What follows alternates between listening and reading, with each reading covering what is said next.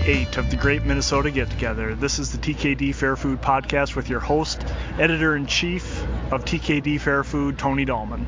At TKD Fair Food, we review all of the new foods of the 2021 Minnesota State Fair. I am recording underneath the north end of the Sky Glider ride. It is day eight. It's uh, beautiful overcast day here at the Minnesota State Fair. Today, the food of the day is the Solom Concession Cheese Curds. This was a interesting review that they opened up a new cheese curd stand here on the Minnesota State Fairgrounds. Uh, many of you probably remember the big controversy of the closing of the original cheese curds uh, a few years ago. We aren't going to go into that, so having a new cheese curd stand here on the Minnesota State Fairgrounds is a big deal. I ended up ordering the mini bucket, which is anything but mini, and it had a variety of different flavors in it for $18 original, ranch, Cajun, and garlic.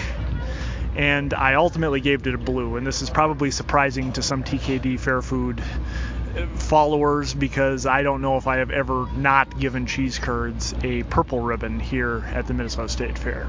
Reasons for this are probably a couple reasons. Number one, the batch that I got was undercooked. I don't know if this is if this happens to all of the cheese curds that this concession stand serves, but it just happened to be the batch that I got today.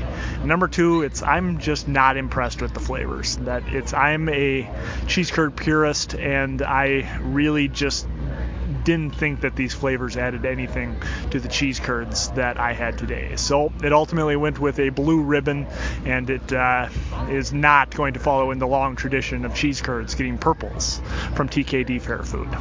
In other news, I was thinking a little bit about the grandstand today. I was walking through the grandstand and going through all of the vendors that they have in the lower level and the upper level and I was also hearing about my sister and my brother-in-law who went to the Tim McGraw concert last night.